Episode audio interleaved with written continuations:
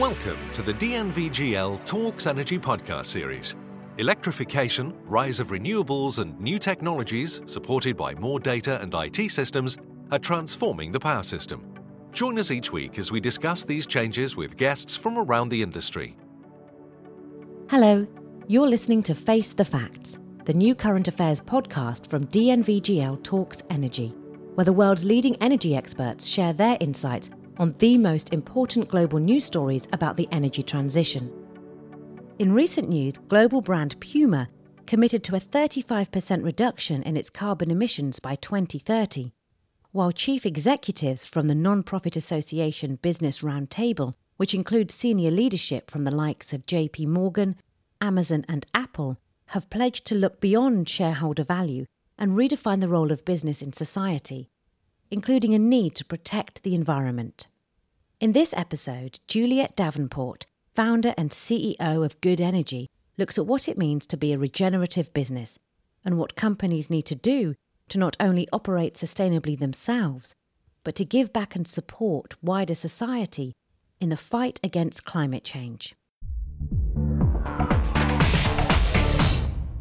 I'm here today to talk about what it means to be a regenerative business. So, a while ago, there was a book written by a woman called Kate Raworth called Doughnut Economics. And this considered that the earth is finite, something we probably all know, um, but quite often ignore when it comes to thinking about growth and the concept of business and the economy. Um, and what she did is basically draw a circle which talks about how do you deliver to the needs of society within the boundaries of the planet. And in classical economics, we always talked about how do you internalize the externalities. But this is a kind of another level. This is another level of kind of visualization and actually what happens when you start to think about the fact the planet is is finite and how do you run a business in that concept. And that was where she came up with the idea of something called a regenerative business. So, the regenerative business is a concept that is the opposite of a exploitive business. Exploitive business is where you dig something up or you take something, you create a product, you flog it, and that's it. There's no kind of circularity to it. The idea of a regenerative business is actually when you give back, when you create something essentially. I rem- always remember listening to a program on Radio 4 where there were three economists, and uh, there was a call in from a lovely lady who said, What is the point of growth? And it was fascinating because we always consider in any narrative, we always say growth is good, growth is good, growth is good.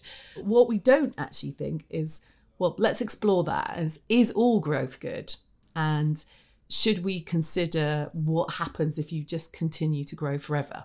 what happens to us as a planet, as us as a society. What it feels like today is that we are seeing a complete shift across business. Business is now seeing its job in society as more than just maximizing return to shareholders. Over the years, there's always been this debate is there is within the Companies Act, there states that you should be looking to your shareholders. It does also talk about other stakeholders, including customers and employees but generally business has been seen to be giving back to the person who owns them and that's been their main piece obviously if you run a company and you don't take into account your customers you're probably not going to be a great company anyhow. So i think that stakeholder has always been slightly looked after. But this concept that going beyond that actually businesses having a responsibility in the communities that they exist um, is i think fairly new. And although it's been talked about a lot, I think we're now beginning to see moves where corporate governance is including that.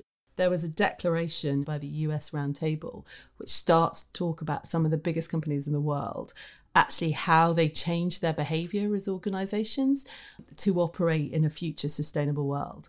Because if they continue to operate just maximizing to shareholder value, those shareholders potentially won't have anywhere to spend that money in the future because the planet will not be able to sustain itself. So, this kind of long term thinking looks like it's beginning to percolate through into the business sector because it recognizes that government can't look after it completely.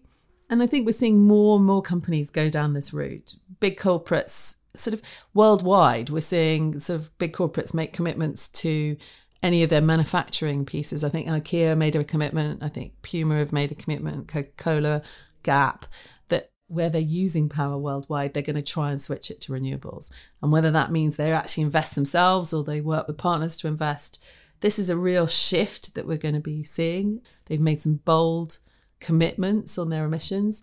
And what's really interesting about working with business is the process of change is a lot quicker. And once they make a commitment, they then have to figure a way of doing it. And I think that's where we've seen some great leadership coming out of large business who see the future. They see the risk related to um, the climate crisis and the impact it could have, either from an economic point of view, from reducing the world economic sort of capability, or from just a sustainability point of view is where are they going to get their products from in the future and are they still going to exist if the climate crisis really hits but being regenerative is kind of more than just that. It's also setting a target beyond. So what we believe is we think it's fantastic that companies have moved to a kind of net zero position.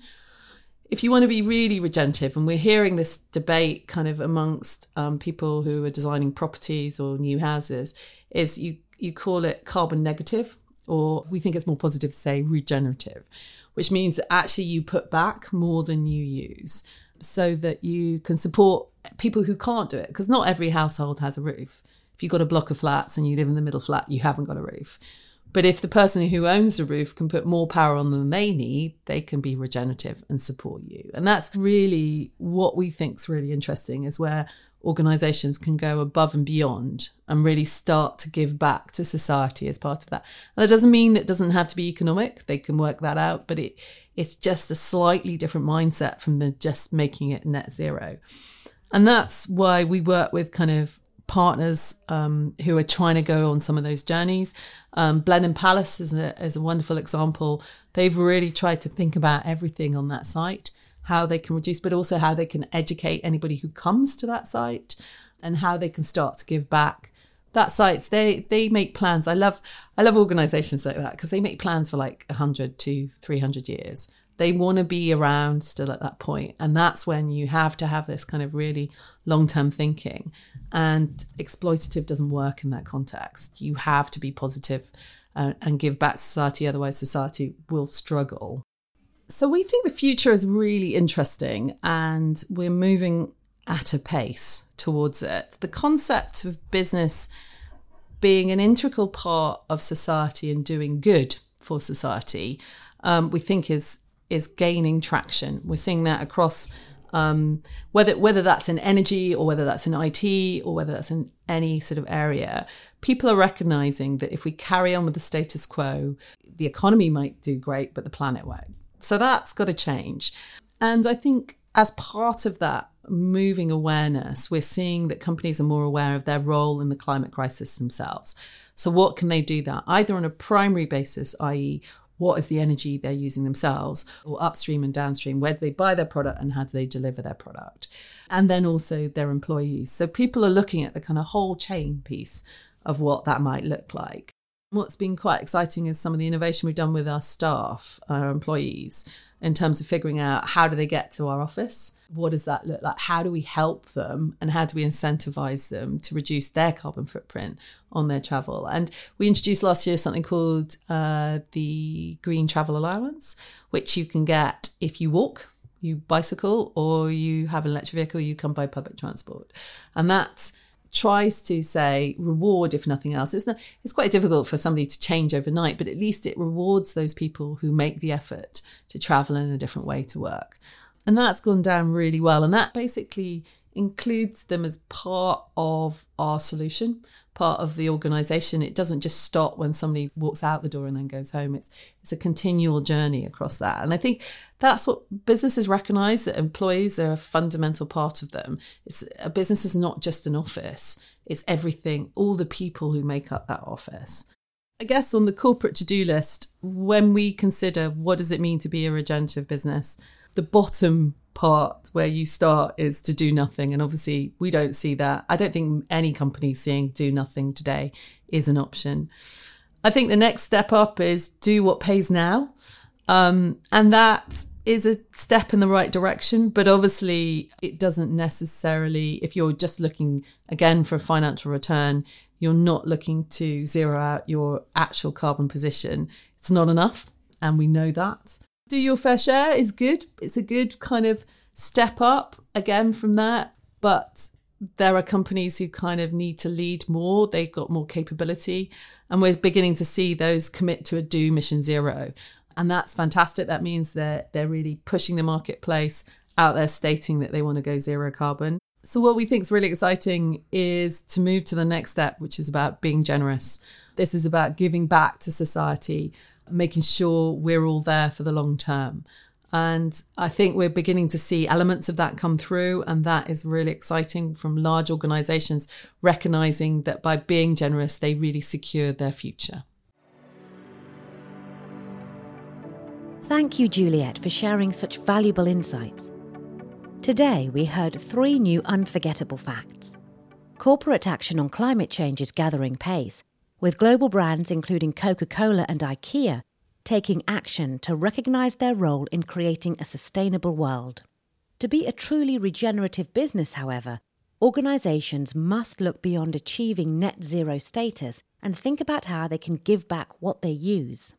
And being generous is the key next step for businesses wanting to future proof, which means finding a way to support customers with their own sustainability goals to help make change at all levels of society. Thank you for listening to this DNVGL Talks Energy podcast. To hear more podcasts in the series, please visit dnvgl.com slash talksenergy.